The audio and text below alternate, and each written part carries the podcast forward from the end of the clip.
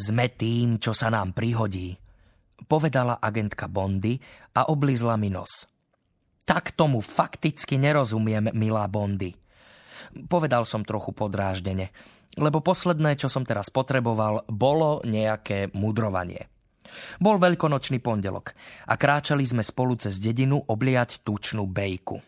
Presne ako mi to Bondy slúbila. Vedela, že som pekne nervózny, už aj preto, že ako správna agentka sa mi snažila vystopovať stratenú Wi-Fi. Márne. No, znamená to napríklad aj to, že keby ti Bejka nešlohla v škole tú desiatu aj s krabičkou, nemusel by si teraz prekonávať sám seba a ísť za ňou, vysvetlila mi. Prekonávať sám seba? To čo je za blbosť? Kopol som trochu prúčie do kameňa predo mnou.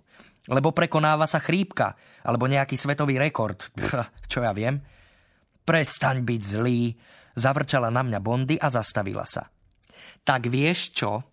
Zastavil som aj ja a zvýšil na Bondy hlas. Poraď mi, čo mám robiť, keď si taká múdra. Ako mám nájsť Wi-Fi, keď si sama povedala, že prvých 48 hodín od zmiznutia je rozhodujúcich? A tie už dávno prešli. Ako ju mám hľadať, keď musím ísť poliať tú tuči bombu? Vidíš? Hovorila som ti, že sme tým, čo sa nám prihodí.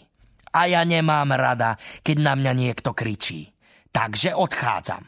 Keď sa upokojíš a budeš to zase ty, Juraj Králik, daj mi vedieť.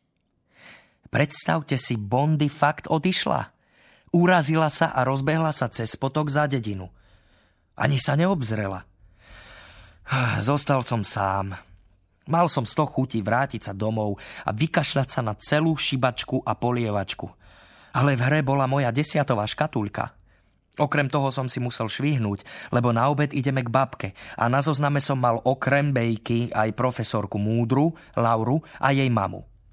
Rozhodol som sa, že začnem tým najhorším a rozbehol som sa k Bejkinmu domu.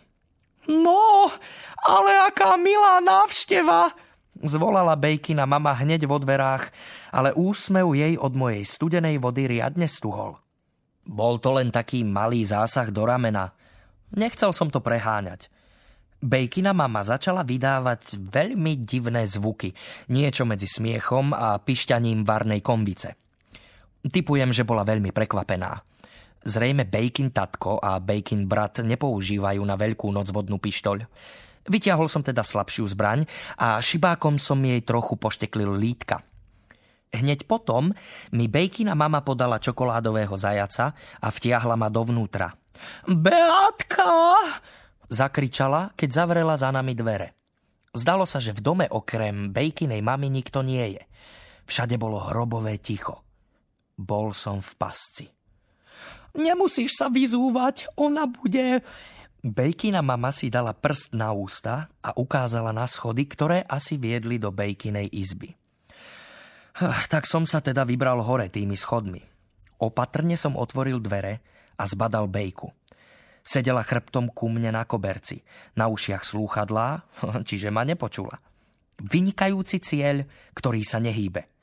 Okamžite som na ňu vypálil celú dávku zo svojej vodnej pištole. Vydesene vykríkla a keď sa naše pohľady stretli, vyskočila na nohy a mávala pritom oboma rukami, ako keby som bol vrtulník a hľadal som jej stroskotané telo na pustom ostrove. Asi sa snažila zachrániť svoju zbierku, lebo všade okolo nej boli porozkladané servítky úplne všetkých farieb a vzorov. Podľa mňa ich tam bolo možno aj 3000. Slúchadlá, ktoré mala na ušiach, strhli svojim káblikom postupne prehrávač, malý televízor a kvetináč s divným kvetom. A to presne v tomto poradí. V kvetináči bola samozrejme hlina, ktorá sa hneď zmiešala s vodou na koberci.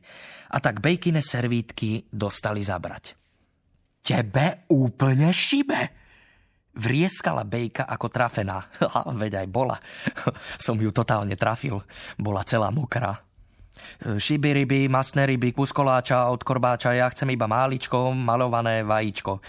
Vysypal som zo seba a šibal som bejku už len tak trochu a akože mojim skvelým korbáčom. Lebo bejka už vyzerala, že má toho dosť. Moje servítky?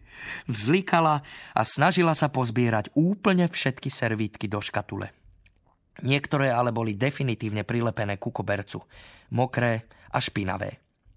Jedna s vianočným sobom sa v strede roztrhla a ďalšia so svadobnými obrúčkami a zložitým čipkovaným okrajom mala v strede dierku.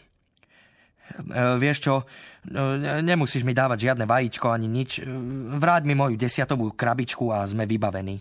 Hneď idem preč, povedal som a trochu som jej pritom pomáhal s tými servítkami. Niektoré boli fakticky pekné. Napríklad, ešte v živote som nevidel servítku, na ktorej je kostra človeka. Alebo motorka. Zajačiky, kvetiny, aj rozprávkové postavy, to áno. Aj vianočné gule, stromčeky a srnky, ale vlajky a peniaze? Bola to bohovská zbierka servítok. A aj som to Bejke povedal. A že jej za tie mokré donesiem nejaké, čo máme doma, ak by chcela. A teda, že už radšej fakt pôjdem. Kam by si chodil, Jurajko? Povedala Bejkina mama, ktorá sa objavila vo dverách s veľkým tanierom v ruke. Na tom tanieri sa čosi triaslo.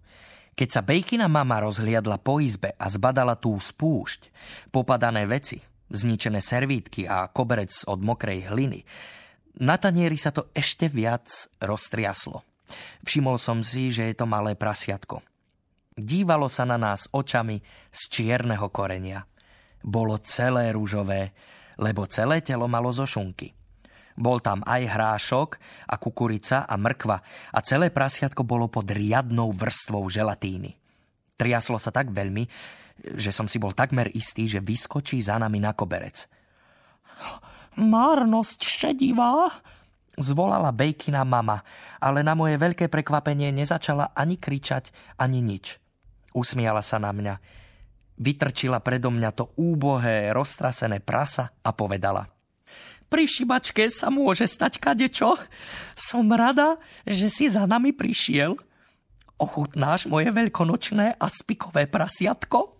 Je to Beátkina pochúťka. Určite sa s tebou rada podelí. Že? Rozhodne som nemal chuť na nič podobné. A Bejka vyzerala, že by ma tým prasaťom najradšej tresla rovno po hlave. Bez slova sa otočila oh, a odišla z izby.